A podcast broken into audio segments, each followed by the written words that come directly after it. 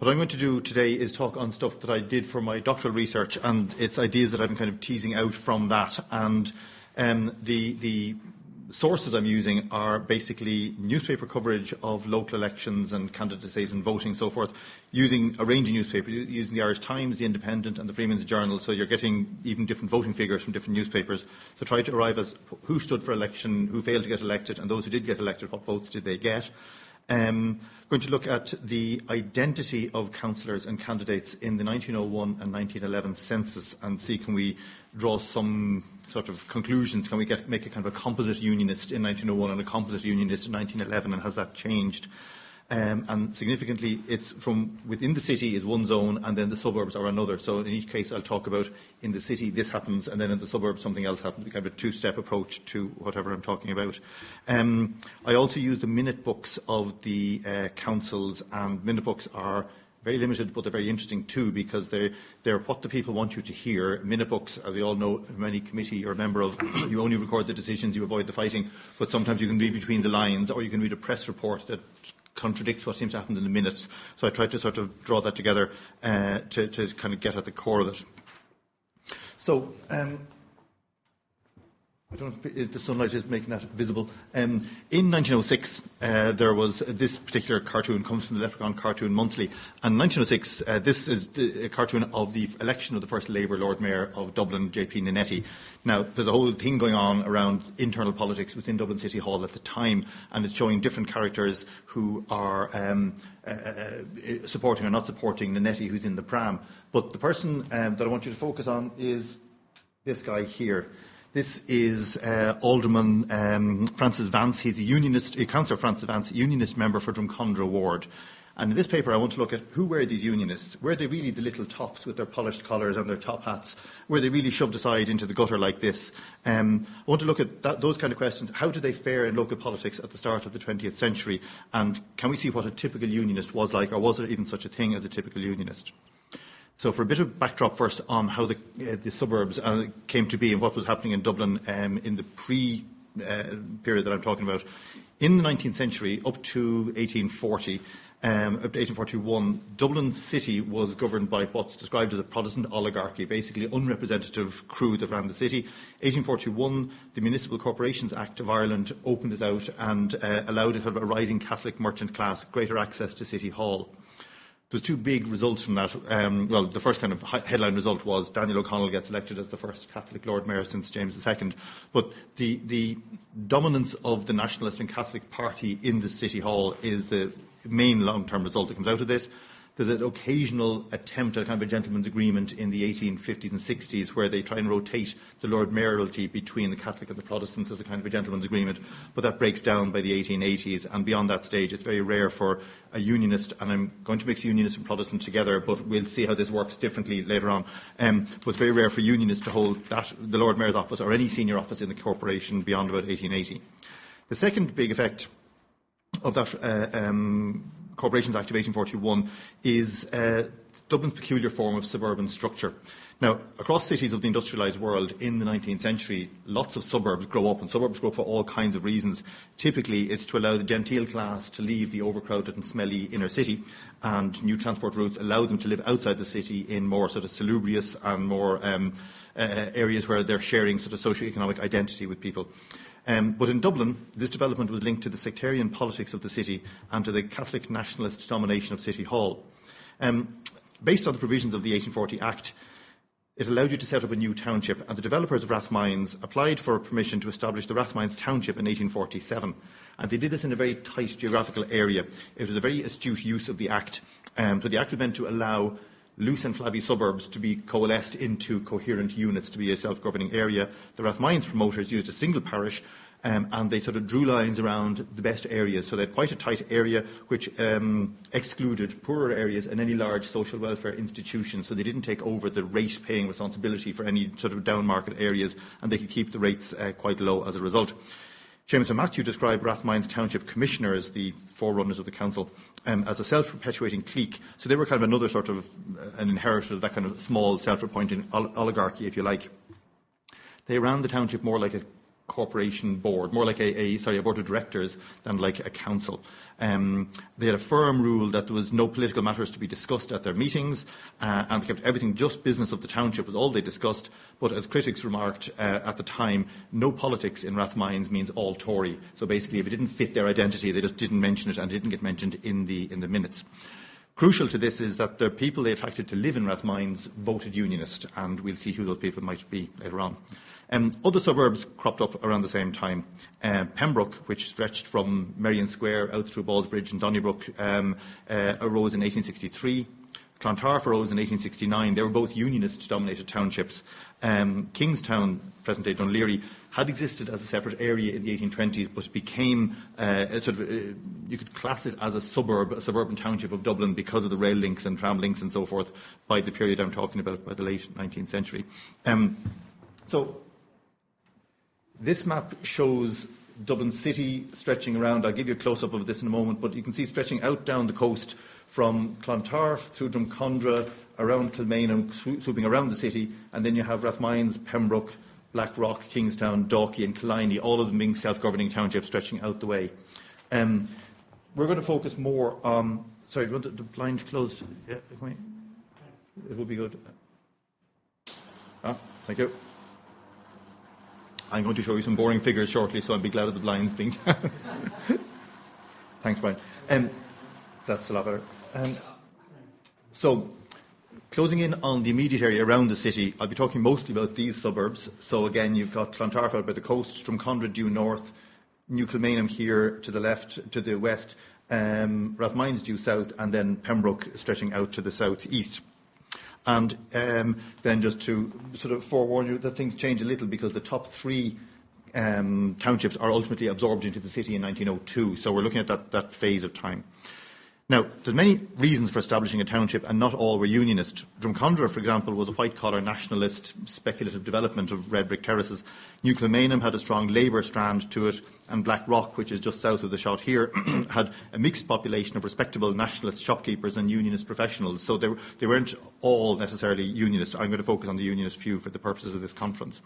Um, but the one common feature they had was they all had a higher level of Protestant res- representation in their populations than in the city itself.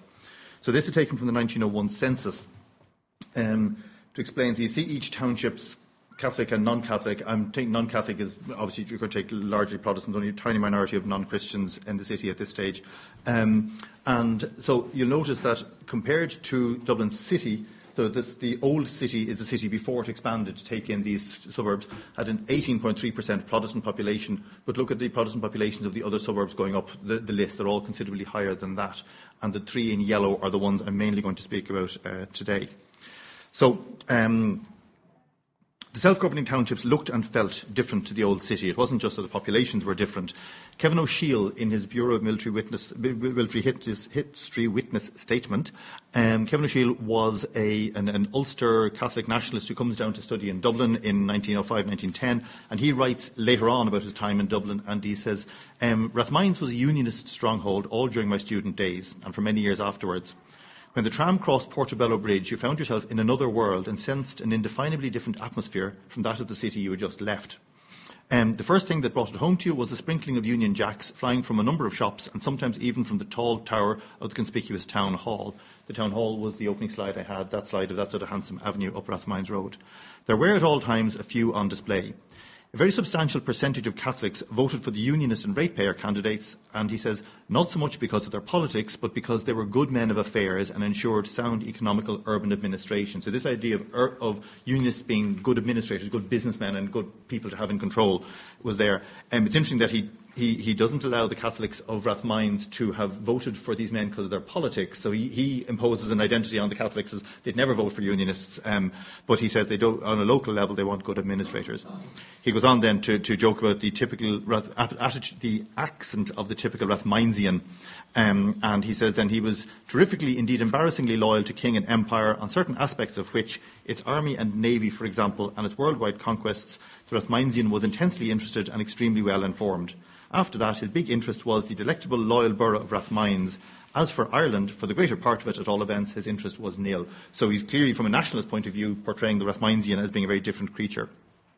Now, The suburbs are growing up from the 1840s on through to the 1890s. Um, the, the, city centre hasn't become entirely nationalist. There are still unionists being elected in the inner city wards, typically the south city wards, so Fitzwilliam Square, Stephen's Green, that kind of area is still producing, uh, in the old city, still producing unionist councillors.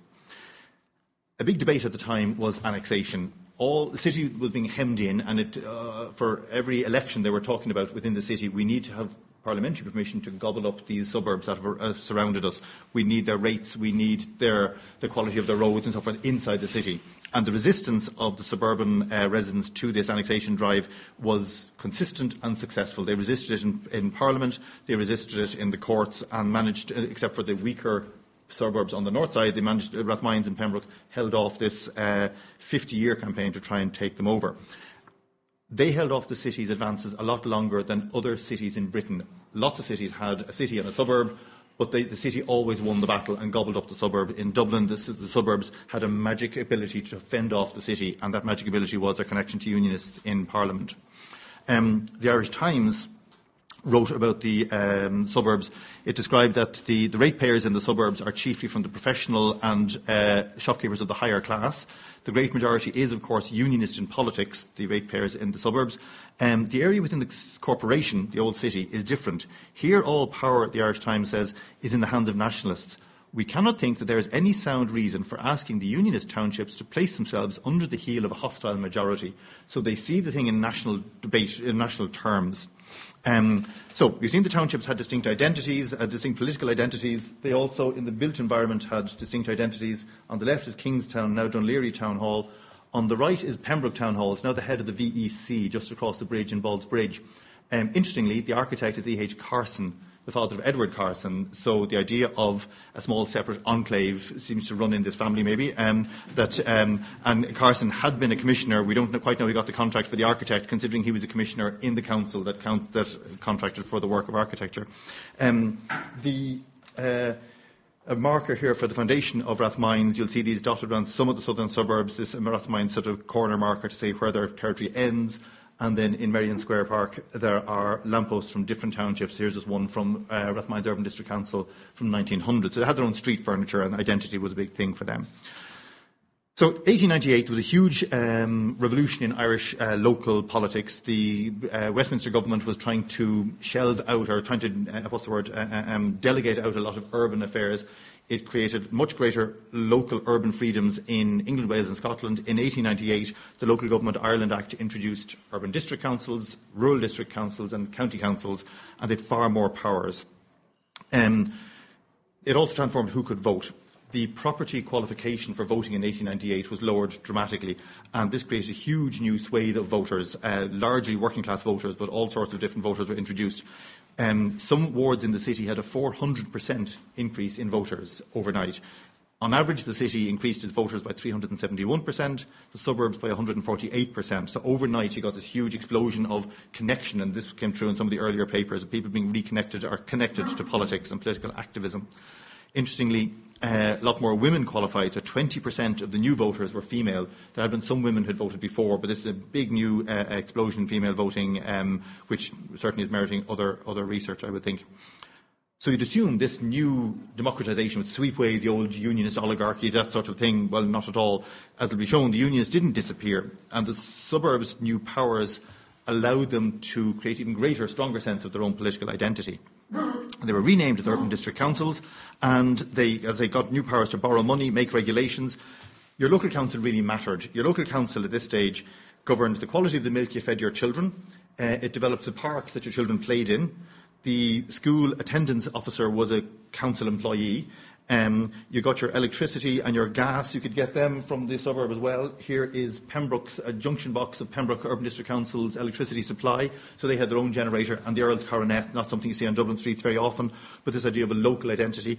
Um, uh, so basically, they say that everything you encountered outside your front door was handled by your local council. It was that intimate a level of, of contact.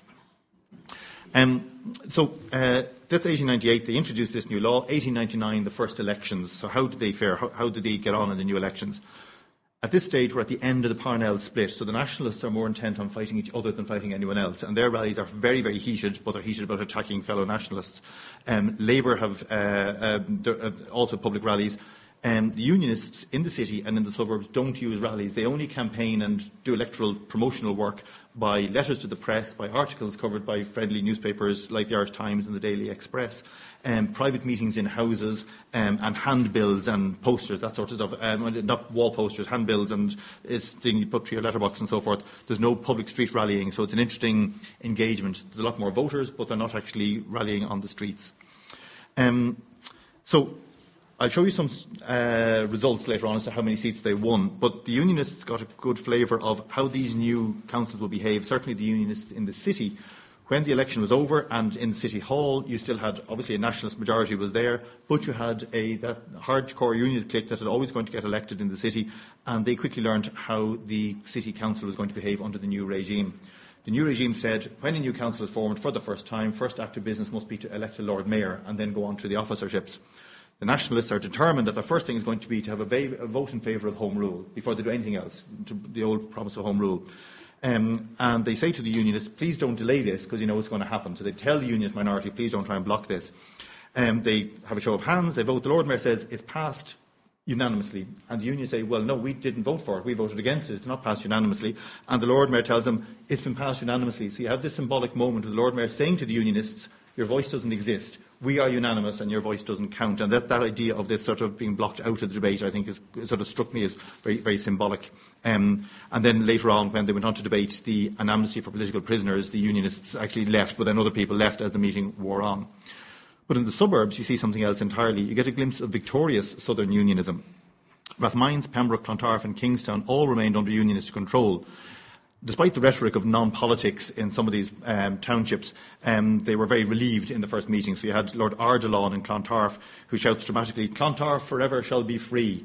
Um, and in Rathmines, uh, the head of Rathmines, Rathmines chairman shouts, no annexation, exclamation mark, in the newspaper report. So they're very delighted to be free. Um, however, Rathmines uh, and Pembroke would survive. Clontarf is appealing for help, but is finally gobbled up within a couple of years and absorbed into the city. So, to get a look at how uh, unionists fared electorally over the period I'm talking about, I'm going to give you a summary slide to show just kind of um, before, during, and after.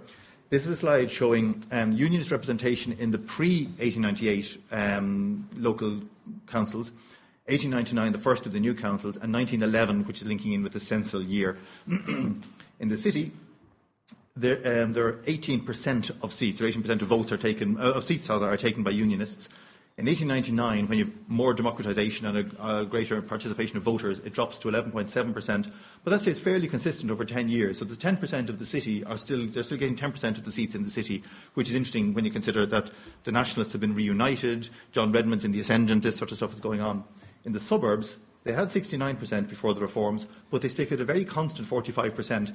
And while that's not a majority, they're by far the biggest party across the suburbs. Nobody else comes near them, so they control. Um, it's quite easy for them to control quite a number of suburban uh, councils.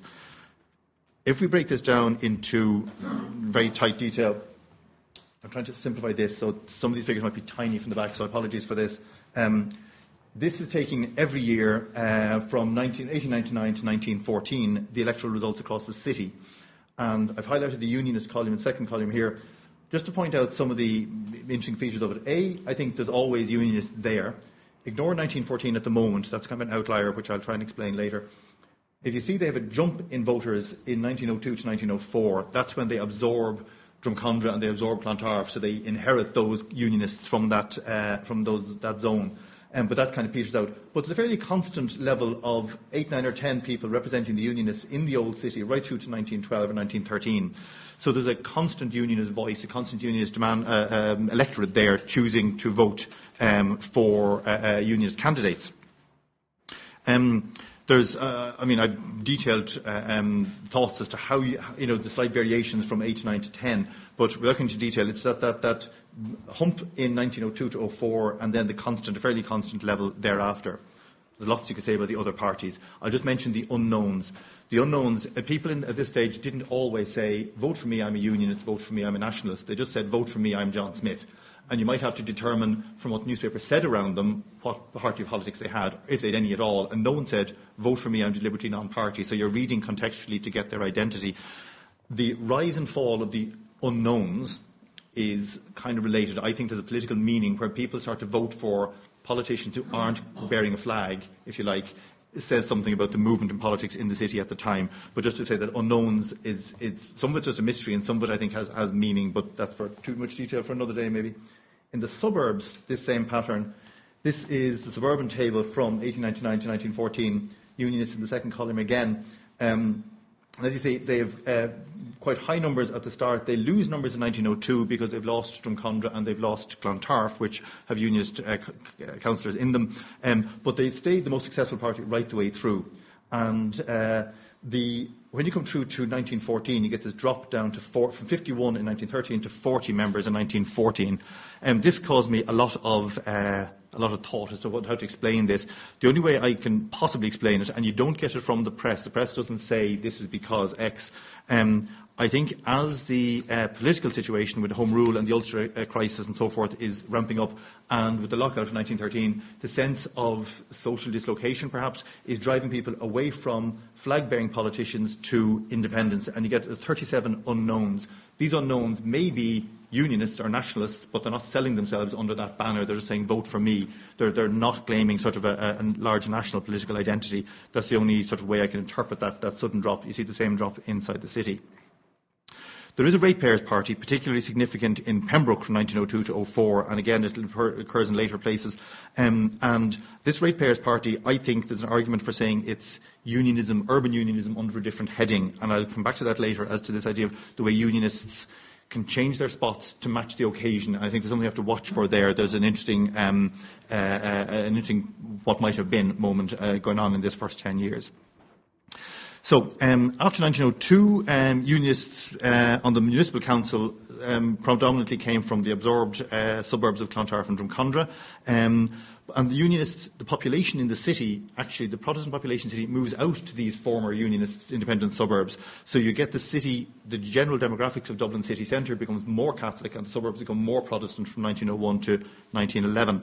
Um, and through the same period, there's things like the call for um, reform is uh, reforming urban administration, urban politics is coming mainly from the unionists, um, and you begin to see a, uh, a class distinction where the middle class unionists in Pembroke and middle class Catholics in Pembroke begin to coalesce together to form ratepayers parties, that sort of thing. Which I'll, I'll discuss that in a moment. Um, Rathmines Council throughout this remains solidly unionist. If I showed you a separate chart, it's just unionist straight the way down. Um, and this is a tribute to local party machinery, local party management. There were four Catholic councillors uh, on Rathmines, but they were solid unionists all the way through. So uh, religion was less important than politics to the voters of Rathmines. And this reminds us that not all unionists are necessarily Protestant, and we see this again happening in, in Pembroke and in Kingstown to a lesser degree. So religious and, uh, sorry, the socioeconomic factor might be a greater identifier as to who you're going to vote for and who's like-minded with you on the election, on the ballot paper. Um, in Kingstown, through this period, there was a, usually a slight unionist majority, and you think, well, that would keep the nationalists out if everything was very polarised. Well, actually, it's not very polarised. There's a lot of bipartisan cooperation, and that council manages to pass, get through quite a number of sort of controversial things by just cooperating, and the, the operation of the council goes on quite well at the, at the committee level, like the Drains Committee and Markets Committee. They operate together very successfully. So, um, what did a, a typical unionist look like? Going to their census information, what, the, what did the unionist look like? So it turns out he looks quite like John Redmond, which is kind of surprising. this is Andrew Beattie. Um, uh, so he just, I just stumbled on his photograph the other day. I'd never thought to look for a photograph of him before. He, um, he is a, uh, an important, he's not necessarily representative, but just I have him up as an image of a unionist, a bowler-hatted, cigar-smoking merchant man.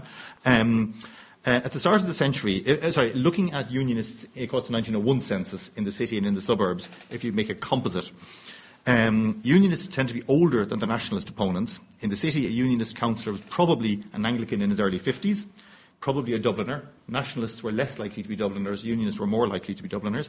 Um, your unionist is going to be married with kids and probably working in commerce or the professions. In the suburbs, very similar profile, but he's slightly older, he's late 50s. So that's your kind of broad profile, if you like. As I said, beware of taking religion as a complete identifier of unionism. There were Protestant nationalists in the city and there were Catholic unionists in the suburbs, uh, just to confuse the issue. A minority, but they were there. Taking an average, um, again, looking at uh, suburban unionists, they, they, mainly worked in the professions, a lot of them involved in law. Um, there were wine merchants, hoteliers, and grocers, which is interesting because on the nationalist side you get sort of merchant grocers, spirit merchants, pub owners.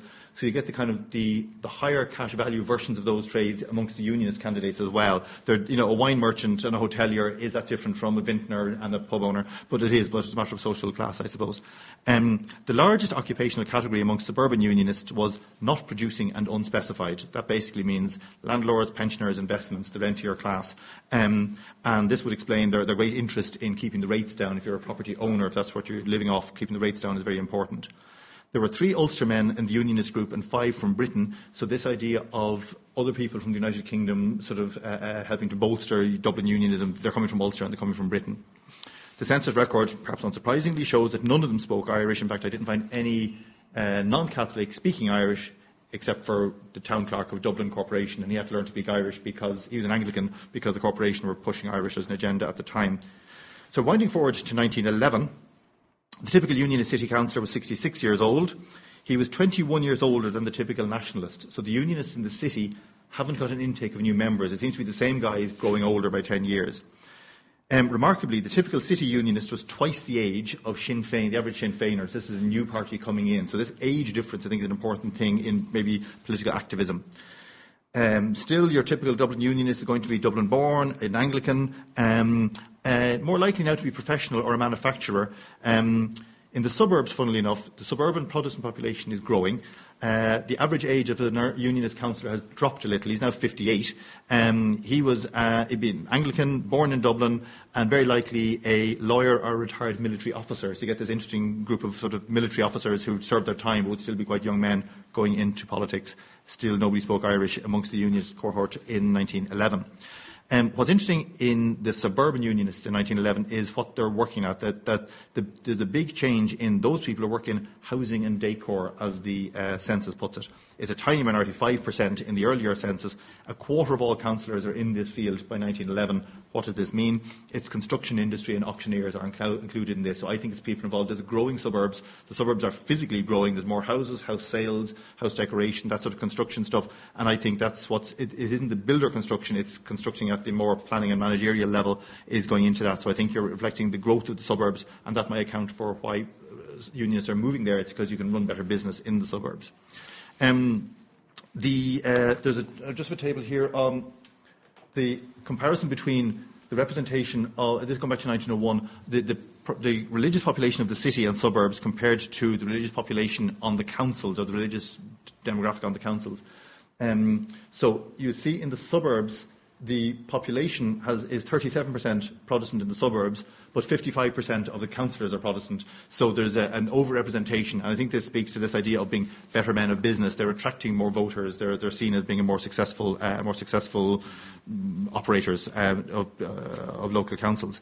Um, there is a, change, a, bit of a change by 1911 where the Catholic numbers rise. And if you had a matching table for 1911, the Catholic numbers rise and you begin to get um, a reduction in Protestant numbers on the councils, um, where I think there's an argument to say that uh, you're getting a disengaged Protestant community. It came up in one of the papers yesterday where they're beginning to step back. I think the numbers are beginning to step back.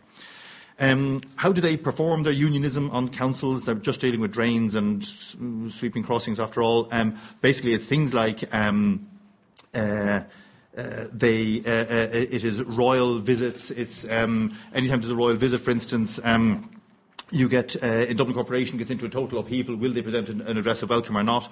In the Unionist suburbs, they lay out all the bunting, all the flags. They build an archway over for the king to pass under and so forth um, in, this, in the suburb as he comes into the city. So they physically perform the, uh, their, their um, unionism that way.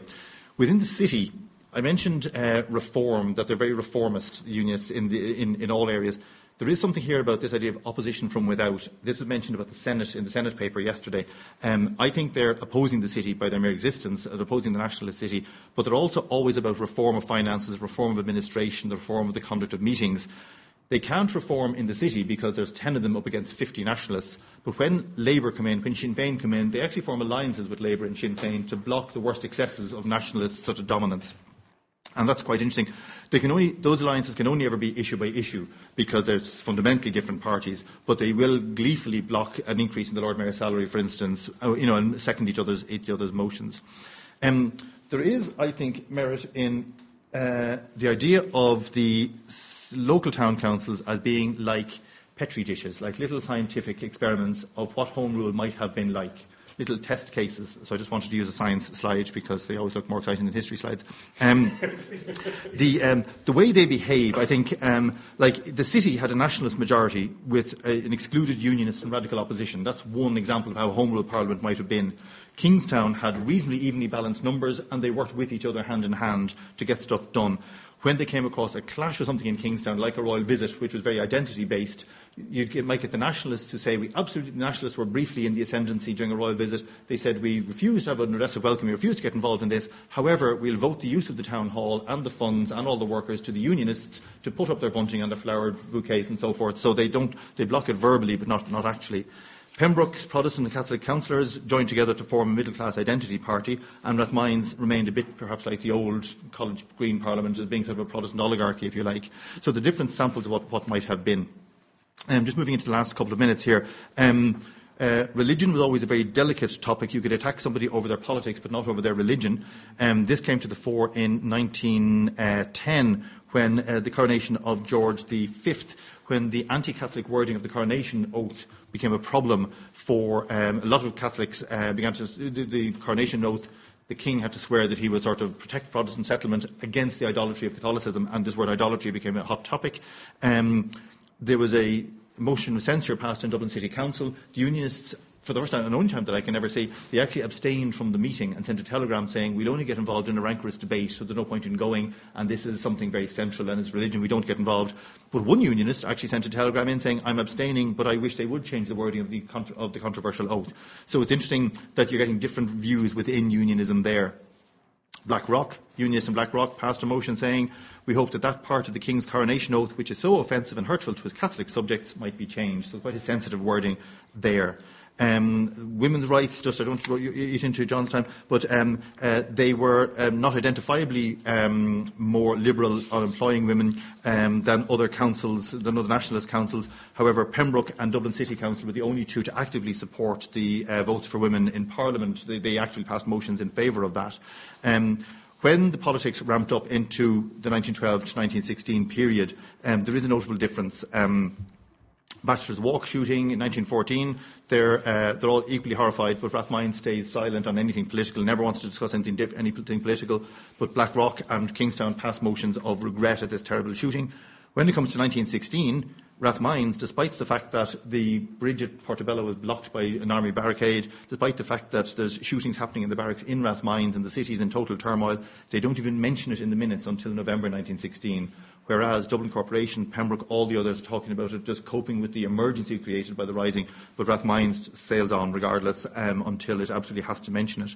Um, coming towards an end, I think the idea of alternative activism, I think um, the adaptability of unionists. They, uh, they form ratepayers associations, they form um, the Reform Group, Reform Party. They try flying under different flags to attract votes. So they're quite adept at, at sort of um, tacking with the wind uh, in a very useful way, I think. So it's not just monolithic unionism. Um, the most long-lived of these groups is the ratepayers, uh, sorry, the Dublin Citizens Association, which is led by Andrew Beattie, the man with the bowler hat. It's set up in 1909. It goes on in the papers until 1937. It exists way into the News Free State, and it acts as a kind of a, a suburban opposition to the city. It's constantly critiquing the city's uh, bad administration, high tax rates, and so forth. Um, and they also, uh, unionists are also heavily involved in the proportional representation movement. This idea of perhaps home rule is coming, we can't avoid it, so we need to adapt the system to match our needs as much as possible. Even Rathmines got involved in the proportional representation system. So to sum up, I think the consistent performance electorally of the Unionists is worth noteworthy. I think the idea that um, they were adaptable when necessary, but not until necessary. Rathmines didn't need to adapt until 1920, so it didn't. Kingstown did need to adapt, so it did. Um, the idea of how they might have evolved differently with reform movements, ratepayers associations, that adaptability of unionists is something I think is worth a note. Um, and the idea of, that, of um, opposition from without, that they were critiquing nationalist dominance from outside the city. But it struck me at the end that the, the dominant unionists in Rathmines, their behaviour on the minutes is very like the dominant nationalists in City Hall. So maybe it's about managing dominant majorities, not necessarily about green versus blue particularly. Thank you very much.